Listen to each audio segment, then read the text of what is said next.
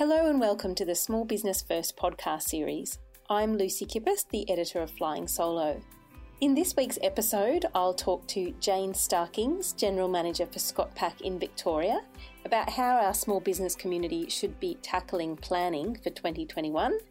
But first up, we're joined by Cec Busby, editor of Kochie's Business Builders, for a small business news wrap of the week.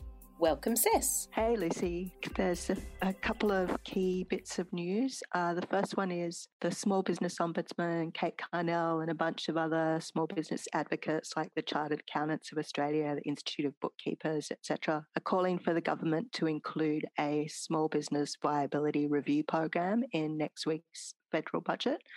Um, what they're lobbying for is for the government to fund a subsidy that would allow small business owners to access professional advice about the viability of their business.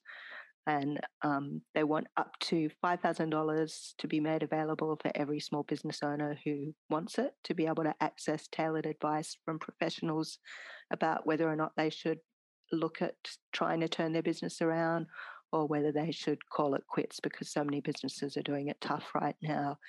And um, Kate Carnell, the Ombudsman, says that accessing professional advice from an accountant or a bookkeeper is really the crucial first step that any small business owner needs to make right now about their future as we kind of continue to grapple with the ongoing fallout from the pandemic. Absolutely. that's a really sensible idea to get on top of that. Yeah. And then the next big news um, as another piece of budget related news, the PM Scott Morrison has kind of teased out a little bit of what's going to be happening in the budget announcements next week, and that is that they've earmarked $800 million to inject into assisting businesses to take advantage of digital technology. It might seem like, woohoo, every business is going to get a slice of the pie, but it's not really that. It's more about the government fulfilling some of its promises that it had made earlier in the year about providing a supercharged business directory to make it easier for businesses to register and to cut red tape. So they've earmarked more than half of that money to go towards this new supercharged directory, which is going to amalgamate the Australian Business Registry with something like 30 other registries that are currently administered by ASIC. And then another like 250 plus million has been set aside for the expansion of the digital identity program, which is the one that allows businesses to interact with all the government agencies really easily online. And part of that will also be a new director identity number, which what the government is hoping will help them put an end to phoenixing, which is currently costing like something like $5 billion a year because dodgy people are setting up businesses taking people to the cleaners and leaving their employees and suppliers and other small business owners in the lurch, winding up and like doing a runner and then basically opening up again as another business. So by having this identity number, it's the same number for anyone that registers as a director. They have that number for life. So it's going to be a lot easier for the government to track down these shonky operators that's the big news there. And then the last thing I'm going to talk about is a bit of a silver lining for City of Sydney businesses, for the retailers operating who are doing pretty hard at the moment. City of Sydney is offering a free retail innovation program that they're running over the course of 12 weeks. And what the aim of it is to give business owners insight into digital strategy, customer acquisition, retention, how to financially model their business, uh, looking at supply chains, working with teams, options for investors, all that kind of stuff. It's like a really intense um, course that's that they're hoping will help um, retailers get themselves back on their feet. And the applications for that are open at the moment. It's free, so I encourage any business owners that are in the City of Sydney local government area to head online to their website and check out the details and apply. Definitely two really good um, incentives there for everybody to get on top of. Cec, thank you as always. Thank you. See you. With just three months to go until the end of 2020, cash flow is 100% front of mind for our small business community, as is planning for 2021. Planning is key here, and so is understanding the financial options available to small business owners. Jane Starkins is the General Manager for ScotPac in Victoria, and she's here to share some key insights with our audience. Jane, welcome to Small Business First. Lucy, thank you so much for having me. It's a pleasure. So, Jane, you lead ScotPac's business in Victoria. What are you seeing in terms of your own business and with your clients in response to COVID? Our business owners continue to inspire me every day. The passion and the resilience that they've had to keep going over this last six months has been really impressive business owners, particularly in Victoria, where we have been doing it pretty tough um, in our lockdown, are really finding new ways to innovate and survive during these challenging times. They're finding new markets with creating many products and revenue streams which are going to last with them post the COVID experience. And we're also seeing businesses help each other out a lot more because the sense of community amongst SMEs in particular is really growing stronger.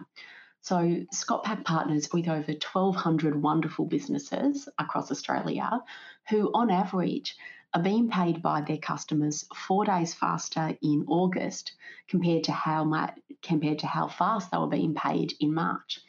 And over 300 of these customers are in Victoria alone, with Victorian businesses being paid on average three days faster. But we are seeing many businesses who are doing it really tough, and we do need to continue to get our collective arms of help around these businesses to ensure that every business has a good chance of not only surviving COVID, but really being able to thrive on the other side. That's great. So now we're officially in a recession and JobKeeper has just ended for many businesses. What are you most concerned about for small businesses looking to the future? Uh, without a doubt, our biggest concern is the growing number of delayed payments. We we are worried that some businesses might be making decisions today which inadvertently might make their future harder and not easier. All businesses are currently being very cautious about their spending. And whilst broadly this is a very good thing, we are seeing quite a few businesses with a really fast growing pile of unpaid bills. And this is something that we are encouraging all business owners to give more attention to because just because a debt hasn't been paid for doesn't mean it doesn't exist. And we want to avoid that future day where all of these unpaid bills become due and payable in the same week. So there is still a bit of support available out there at the moment with JobKeeper extending for some businesses and also rent relief um, available. So we do think that there is merit in either business owners making a dent in these unpaid bills now or at the very least, having a plan for how they're going to pay them in the future, because a well understood problem is often a problem half solved. That's very true, and excellent advice there to keep an eye on the bills at the moment and yeah, keep that in mind. What are some of the steps our small business community can take to help prepare and to turn things around? A great one. Now, hard to do, easy to say, but the first step is really try not to become overwhelmed. The, the simple art of making a list of everyone that you need to pay and then another list of all of the money you have available either through cash in your bank account or or money that you can borrow is a really powerful and helpful first step because in making this list, you've actually created a budget for, for your business. And this kind of preparation can then give business owners more time to capitalize on future opportunities, which will present, as well as more time to solve any challenges which they may encounter. Another great step business owners can take is to have a committed plan in place so that you can press go as soon as you need to do that. Now, businesses sell to their customers with confidence because they don't start looking for a supplier only once a customer has placed an order with them. And the exact same works for money. SMEs can face their future with a lot more confidence when they partner with a finance company who can provide them with a committed funding line, which they can have in place, but only pay for it when they need to use it. And there are many solutions out there like this in the marketplace, including ScotPac's Cash Connector product, which was created to solve this, this very need. one of the last steps we're seeing is, and it's something that we continue to remind our over 1,200 business owners to take, is to be brave and to really back themselves. Now, business owners are some of the bravest people we have in our society. They started their businesses because they saw a need and they took action to solve that need. They created jobs and livelihoods for themselves as well as other people in our society. And during these tough times, where there are some tough decisions that do need to be made, business owners need to continue to believe in themselves to write the make to make the right decision. So whether that be to stop selling to an unprofitable market or to ask their key customers for a 2% pay rise or even to try to squeeze some more efficiencies out of how they produce their products. Why is cash so important for small business owners? One of my favourite sayings, and it wasn't mine, I've, I've got it from someone else, is cash is king. And it is such a well used quote because it really is true. Like, cash is one of the most powerful things you can have in your business because cash gives business owners the freedom to grow their business and the freedom to negotiate. So, this negotiation could be a better price for, uh, for your raw materials by offering to pay cash on delivery terms, or you might be able to buy in bulk and therefore reduce the overall sort of individual unit price of, of what you're buying if you do buy more. Cash also allows business owners the ability to act really quickly on opportunities. So, to expand into a new market, to buy a competitor, or to even take on a new client. We know that that growing can be really costly. With growing too quickly, one of the leading reasons why many businesses run out of cash and fail. And it sounds heartbreaking, like to have a business fail because they didn't have access to enough money to fund their growth, which they've worked so hard to find. And that's why finding a flexible partner who is there to grow with you, as well as there to stand with you and to really lean in when times are tough, is just so important for every business owner. Such good advice, Jane. Do you then have any cash flow tips that you can offer our audience? Cash is a great lead indicator of how well your business is running. Because if you are buying or making your goods and then selling them and then turning them into that sale and then into cash in a reasonable time frame, it's a great sign that your business is operationally fit and healthy. So, as Australia's largest non-bank lender to to SME businesses, we at ScotPac get to see a lot of great businesses. And the best things that these businesses do is that they focus on the whole cycle. So, from the moment they buy their raw materials to the time their customer pays for them. And this is important for two reasons. The first of these is that it's important to know in each step involved in that process so that then you can factor in that cost for how much you sell your end goods for. It can be really easy to forget the the hidden costs like the wages of your forklift driver or the electricity bill of your warehouse. But if these costs aren't factored in, you might find yourself agreeing to sell your goods for $10 each when it actually costs you $11 to make them, store them, and to sell them. The second important reason to have this end to end overview is that it enables you and your team to sit down and to identify all those little one and two percent improvements which you can make because all of those improvements can add up to be a big increase in your in your bank balance. Another great approach that we have seen in our over 30 years partnering with SME businesses is when business owners align everyone in their business to the same goal of getting to cash often we see a sales team incentivized on making a sale, and then another team are measured on how quickly they can turn that sale into cash. But when everyone is operating on the same goal and the same metric of delivering cash, not just a sale, we have seen fantastic results. And then this goes into our last sort of tip really use the experts in the field. If you are the best truck driver, but do not enjoy doing the paperwork side of your business, then partner with a business who will do this for you. And there are many asset backed companies like ScotPac who will send your, your monthly customer statement, send you reminders, allocate your in payments to your invoices, and make collection calls to your biggest clients. And what this will do is it will provide you, the business owner, with more time to do what you enjoy most, which is growing your business and therefore growing your cash balance. Yeah, as you say, it's just a, a much better or more efficient way of using your time, isn't it? When we all know that small business owners are so pressed for time. Are there any types of finance that allow business owners to use assets that they might already have in the business? Absolutely.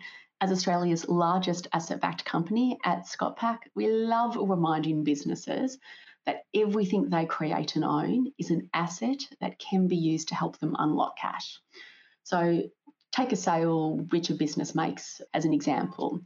Once the invoice is created, that invoice is such a powerful asset that can be used to release immediate cash into your business whilst you are waiting for your customer to pay you. This type of funding is called is called invoice finance, and one of its key benefits is that as your sales grow, your access to cash grows at the exact same amount. Also, if you use machines in your business, you can unlock cash by using those machines to access loans. Property can also be used. Either a first or a, or a second ranking mortgage can be taken.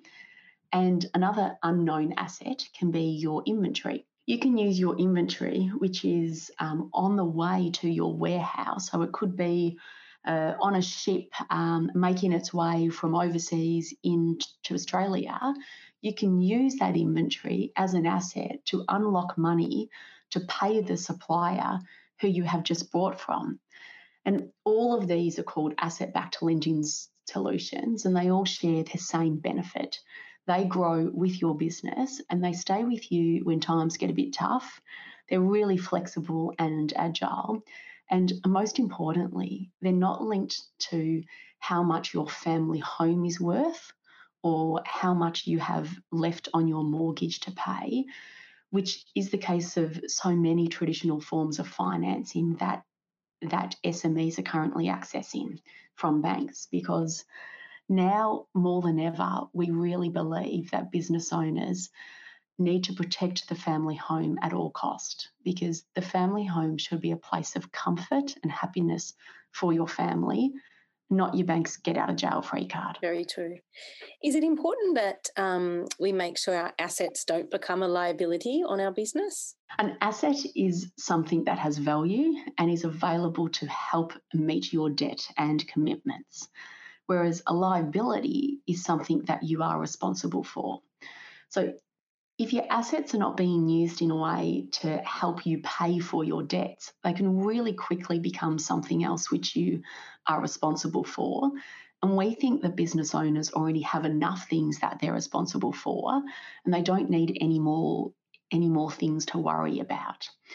So the best businesses are those who actively look to turn their assets into cash either through partnering with a finance company to unlock the value in their assets or by reducing the parts of their business that tie up lots of assets but don't create a lot of cash. Because a high cash balance and not a high asset balance is the ultimate goal of all businesses because cash pays bills, not assets. So if your assets are not converting quickly into cash or being used in a way for your business to generate cash, they can quickly become another thing that you need to spend money on to store, maintain, and keep safe. Jane, you've just spoken about the importance of being prepared. Are there types of fundings that small business owners can put in place at no cost just in case? Being prepared is the most important thing because having no plan is having a really bad plan. And there are so many solutions out there at the moment which are available to business owners. And one such solution that ScotPac has is called Cash Connector. And this was created to help businesses with the exact environment that we are currently in, because we believe businesses need more help, not more costs at this at this time. So solutions like Cash Connector can be set up really quickly and at no ongoing cost if the facility is not being used. Cash Connector sits there waiting until a business owner needs to use it. It also talks to, to a business's accounting package, which means there is very little additional information that a business owner has to provide. So it gives business owners all of the comfort and forward planning that they that they need to be able to act on sort of quick payments like I've got to pay wages tomorrow or I've got to buy some extra stock next week but without the additional costs of having to pay for something that they're just not using every day. And how important is it for us as business owners to communicate with our suppliers and with our funder? And the most important thing is to partner with a company who you trust, whose values are the same as yours, and who you know is going to weather the good and the hard times with you. We spend so much time carefully choosing our partners, our friend, our boss, our football team, and choosing our business partners is the exact same decision to make because it is just as important. Because the right choice can be the X factor to help grow your business. A partner who understands you is able to make really quick decisions. And when that decision can be the difference between you buying inventory or taking on that new client, the timing of that decision is really important. We always say businesses should view themselves as a little village, and villages are most successful when everyone in them has a shared goal. So, from a finance perspective, what does that mean? As a business owner, you want to be able to connect with your relationship manager. Do you trust them? Can you ask them for advice? Um, do you think that they genuinely are there to want to help you solve their problems? Or are they there to help you solve your problems? We recently had a client who discovered that they had a problem with how they were tendering for work. They had been materially underquoting, they were losing uh, money, they were embarrassed, they felt silly that they hadn't realised it, and they weren't sure how to best approach it with their clients. But due to the trusting relationship which we had, they felt comfortable coming to us and we were able to work through it together. We talked through this situation, and a problem shared really is a problem halved because we were able to focus not on what went wrong, but what had they learnt. And then we could share some tips that we've seen and also used ourselves in our business to resolve difficult conversations. And it was a great win because not only was the client able to employ some new strategies to help turn around their business, but through sharing their challenges, this business owner no longer felt like they had to carry their worries alone. Such an important element, especially at the moment for our community. Jane, you have a pretty excellent background in finance. You're a director of the Turnaround Management Association and a chartered accountant. You also have Big Four accounting experience. What's the most important thing that you think business owners should be focusing on right now as we hurtle towards the end of the year? Having a plan in place and partnering with suppliers and funders who want to help grow your business. Many people say that they do want to help you and your business, but business owners need to find the people who really want to walk this talk. For business owners to partner with people who want to give you a genuine, authentic relationship and help you and your business survive and thrive because business owners need flexibility, understanding, and a commitment to grow. They don't need restrictions, unnecessary costs, and endless questions from an unnamed credit to partners. Business owners deserve partners who believe in their business as much as they do. Jane, thank you so much for sharing all of your insights with us today. Thank you so much, Lucy.